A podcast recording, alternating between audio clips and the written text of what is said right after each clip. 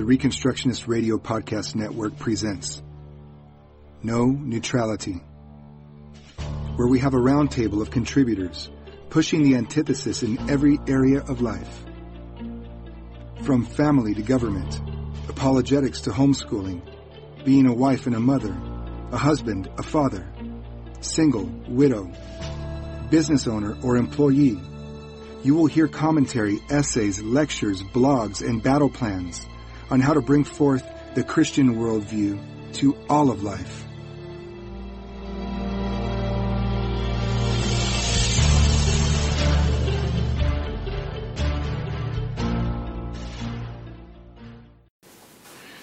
Christianity is the religion of those who believe in and follow the teachings of the Lord Jesus Christ.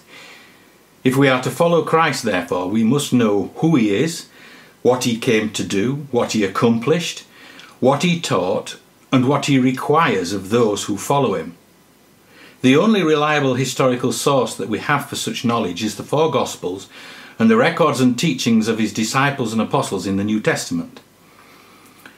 Once we look at what the New Testament says, however, it becomes immediately clear that Jesus saw his own person, his life, his work, and his teachings as the fulfillment of a tradition that stretched back in time not only many hundreds of years into the history of the people of Israel, but that stretched back in time to the very beginning, to the creation of all things, and indeed into eternity, in the eternal decree of God before the foundation of the world. He came to bring something to fulfillment that had been decreed in eternity, promised in the Garden of Eden when Adam fell into sin, and announced by the prophets throughout the history of Israel. Jesus appeared on the Mount of Transfiguration before his disciples, talking with Moses and Elijah in order to demonstrate to his disciples that he stood in the tradition of the law and the prophets, to identify with the law and the prophets, and to show that he came to fulfill the law and the prophets. Jesus says, quote, Think not that I came to destroy the law or the prophets. I am not come to destroy, but to fulfill. Unquote. Matthew 5, verse 17. The word translated as destroy here means to annul or abolish. Jesus is saying that he did not come to annul or abrogate the law or the prophets, but rather to bring them into their fullness. And the word used here for fulfill means to cause to abound, to bring to completion. According to Thayer's Greek English lexicon of the New Testament, it means in the context of Matthew 5:17, quote, to cause God's will as made known in the law to be obeyed as it should be, and God's promises given through the prophets to receive fulfillment. Unquote. Jesus came, therefore, not to loosen his disciples' relationship to the law and the prophets, but rather to intensify that relationship. Jesus' life and work was the culmination and fulfillment of a tradition. If we are to understand the Christian faith, therefore, we must understand it in its proper context. Any version of the Christian faith that is divorced from or does not take full and proper account of this tradition that Jesus came to fulfill will be a truncated gospel. At best, a misleading half truth that will leave us devoid of the understanding we need to live out the Christian faith as the Lord Jesus Christ intends us to live it out. If we are to understand the Christian faith, therefore, we must look to the whole of Scripture, to the whole Bible. We cannot restrict ourselves to the New Testament only. When Jesus said the Scriptures cannot be broken, and when the disciples tell us in the Gospel of Luke that Jesus opened to us the Scriptures, it is the scriptures of the Old Testament that are being spoken of, not the New Testament. There were no New Testament Christians in the New Testament church. The New Testament did not exist at that time, it had not been written. If we are to understand the life, work, and teachings of Jesus, we must see them in their proper context as a fulfillment of all that came before him. And we can only do this by having proper regard to the tradition in which Jesus himself said he stood and that he said that he had come to bring to its fullness. And therefore, we must understand that it is the whole of the Bible that is the source for our understanding of what the Christian faith is. What we are to believe and how we are to live if we are to follow the Lord Jesus Christ. As Augustine said, the New Testament is latent in the Old, and the Old is patent in the New. Of course, Jesus came preaching the kingdom of God, and he tells us to seek first the kingdom of God. But what does the term kingdom of God mean? In order to understand what it means to put the kingdom of God first, we need to understand what the kingdom is. The term needs content. It is no good having vague, fuzzy ideas about what the term means. All Christians will agree that we must seek first the kingdom of God. But when you ask Christians what that means, when you ask for some content to the term, you will more than likely find yourself up against some form of spiritualizing of the term that leaves it with no meaning for the real world and that reduces the life of the church, that is to say, the community of believers, to little more than a mystery cult. And so, again, therefore, we must seek to understand what the Bible tells us about the kingdom of God and what the whole Bible tells us about it. If we are to understand what Jesus means by the kingdom of God, we must understand the scriptures that Jesus himself said speak of him, namely Moses and all the prophets. Luke 24, verse 27. And Jesus said, quote, Had ye believed Moses, ye would have believed me, for he wrote of me. But if ye believe not his writings, how shall ye believe my words? Unquote. John 4, verses 46 to 47. It is the whole Bible that is the source for our understanding of what the Christian faith is. And if we are to live the Christian life as God intends us to live it, we must seek to understand the faith as the whole Bible presents it. And lest it be thought here that I am avoiding answering the very question I have criticised others for not answering, namely, what is the kingdom of God?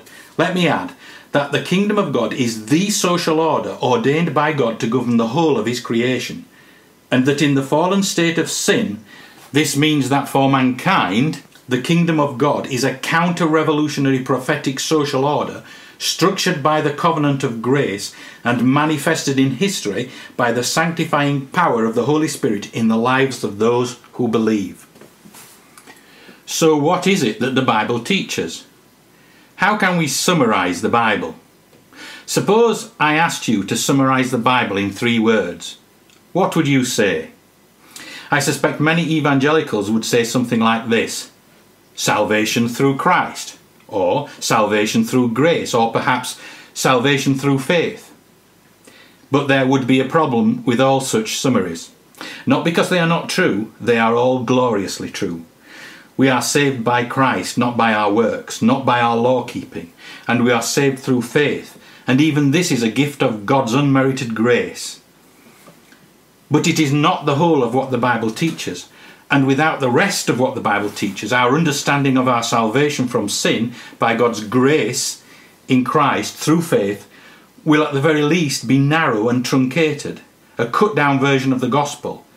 And more likely, worse than this, it will be considerably distorted. This does not mean that we shall not be saved from our sin by Christ. We are saved by whom we know, not what we know but it does mean that we shall fail to enter into the fullness of what it means to live the Christian life. And therefore, it means that we shall fail to enter into the fullness of the blessings that God bestows on those who follow Christ according to his word. And this is the tragedy of the gospel that is preached throughout the length and breadth of the country today, on the whole. It is the cut down version of the gospel. Often, it amounts to little more than hellfire insurance but the gospel is more than this. So, what is it that the Bible teaches? What the Bible teaches can be summed up in three words creation, fall, and redemption. This is what is at the heart of what the Bible teaches. Everything else in the Bible is the working out of creation, fall, and redemption. The doctrines of creation, fall, and redemption are the spectacles through which the Bible sees the whole of man's life and the whole of history, and therefore they are to be the spectacles through which we are to see the whole of life and the whole of history. This is the foundation upon which the Bible's understanding of life is based. And it is these three related doctrines that form the foundation of the biblical worldview. They should therefore be the foundation of our own worldview. This is our theory of everything, and any other theory of everything is idolatry. It is creation, fall, and redemption understood as an interrelated complex of presuppositions about the nature of reality that accounts for everything. That is to say, that provides us with a foundation for our understanding of everything. It is this complex of presuppositions that should form the foundation of our whole worldview, the spectacles through which we see the whole of life, and therefore that will enable us to see the truth about reality. This understanding of the nature of reality, creation, fall, and redemption, is diametrically contrary to the prevailing understanding of the origin of all things in our age, the doctrine of evolution, which is not a scientific theory at all, but rather a religious dogma. These two religious perspectives constitute an antithesis, a complete opposition of principle. There can be no reconciliation between evolution on the one hand and creation, fall, and redemption on the other. This does not mean that someone who believes in evolution cannot be a Christian. That is to say, someone who believes that the Lord Jesus Christ is the Son of God and that he came to redeem man from his sin. There are many Christians who have conflated the dogma of evolution with the belief that Christ died to save them from their sin. Saving faith is naive. You are saved from your sin not by what you know, but by whom you know. But this does not mean that what we know is not important. It is, because our worldview, our whole understanding of the origin, meaning, purpose, and value of life shapes how we live, what we consider to be important, and therefore what we put first in life, what we give priority to, and therefore it shapes how we live the Christian life. These three doctrines, therefore, creation, fall, and redemption, are interrelated. They stand or fall together they are not separate doctrines that each stand on their own merit, and therefore we cannot accept one or even two of them as the truth, while discarding the others as being mere fables, without this having serious and far reaching consequences for our understanding of the Bible and the Christian faith, and consequently also far reaching consequences for the practical outworking of the Christian life. If we dispense with the biblical doctrine of creation, this will have a decisive effect upon our understanding of the fall. And if our understanding of the fall is compromised by an incorrect understanding of the creation, these two together, a faulty doctrine of the creation together with a faulty doctrine of the fall, which will inevitably accompany it, will have a decisive effect on our understanding of redemption. In short, if our doctrine of the creation is not the biblical one, this will affect our doctrine of the fall, which will also, therefore, be not the biblical doctrine. And then our doctrine of redemption will also be unbiblical because the redemption that Christ accomplished for his people presupposes the fall of man into sin, and this in turn presupposes the creation of man in a state of moral rectitude, that is to say, righteousness. You cannot really have an unbiblical view of the creation and the fall and a biblical view of redemption. All three doctrines presuppose each other and are interrelated they make sense as a whole. As soon as the biblical doctrine of the fall is discarded or corrupted by being conflated with ideas that are derived from an alternative religious perspective, our understanding of the doctrine of redemption will be corrupted into something other than the biblical doctrine. And as soon as the biblical doctrine of creation is discarded or corrupted by being conflated with ideas that are derived from an alternative religious perspective, such as evolution, our understanding of the doctrine of the fall will be corrupted into something other than the biblical doctrine. And without a biblical doctrine of creation and fall, our understanding of redemption will be something other than the biblical doctrine. These three doctrines stand and fall together, and they form the presuppositional foundations of the biblical worldview. Creation, fall, and redemption must be at the heart of our understanding of the whole of reality. It is a foundation for our understanding of all things, the spectacles through which we see the whole of life and history. Without presupposing this foundation for our understanding of all things, we shall be misled about the truth. Life, the world, and everything is what it is because God created it out of nothing, because man fell into sin by disobeying God's law, and because God has redeemed man from his sin through the life, death, and resurrection of the Lord Jesus Christ. We can only understand the world we live in and the purpose of life and all things properly by viewing them through these spectacles, these basic foundational presuppositions about the nature of reality. Of course, the Bible teaches much more than these three doctrines. But without presupposing these foundational doctrines in all that we read, we shall misunderstand the Bible. The doctrine of the covenant, for example, is a crucial teaching of Scripture and a crucial fact of life, whether we know it or not. But again, it presupposes the creation of the universe by the God of Scripture, the fall of man into sin through the disobedience of Adam, and the redemption of men from their sin by the Lord Jesus Christ. The redemption that Christ accomplished for his people was covenantal, and the covenant of grace only makes sense in the context of creation and fall. Without this, it becomes some other idea of salvation. So, for example, the ancient Gnostics, following the dominant religious perspective of their time, believed that the world was not the creation of God, but the creation of a lesser God, a demiurge.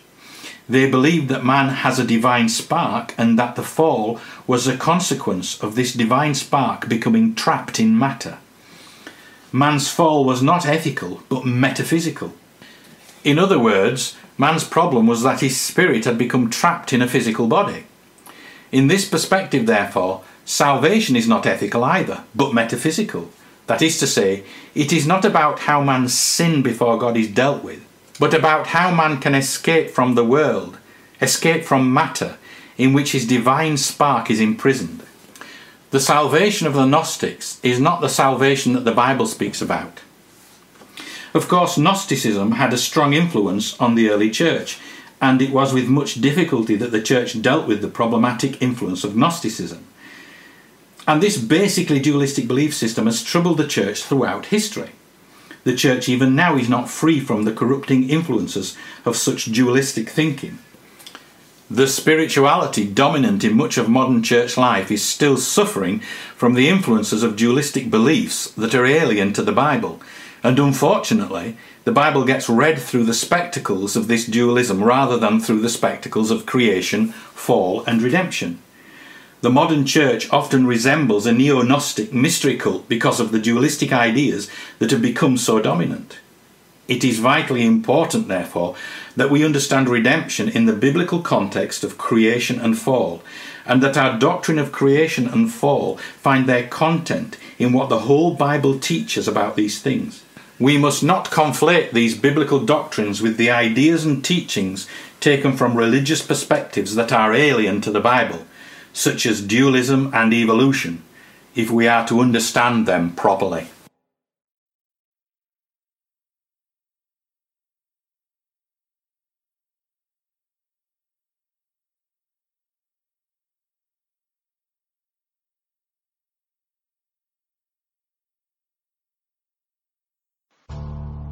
Thank you for listening to this episode of No Neutrality on the Reconstructionist Radio Podcast Network. Don't forget to visit ReconstructionistRadio.com to download your favorite audiobooks and podcasts. And if you are a Christian Reconstructionist blogger and you'd like to contribute your blogs into this audio blog format, click on the volunteer link on our website, send us an email, and let us know you'd like to join the team. May Christ be glorified and his kingdom extended from sea to sea and from the rivers to the ends of the earth.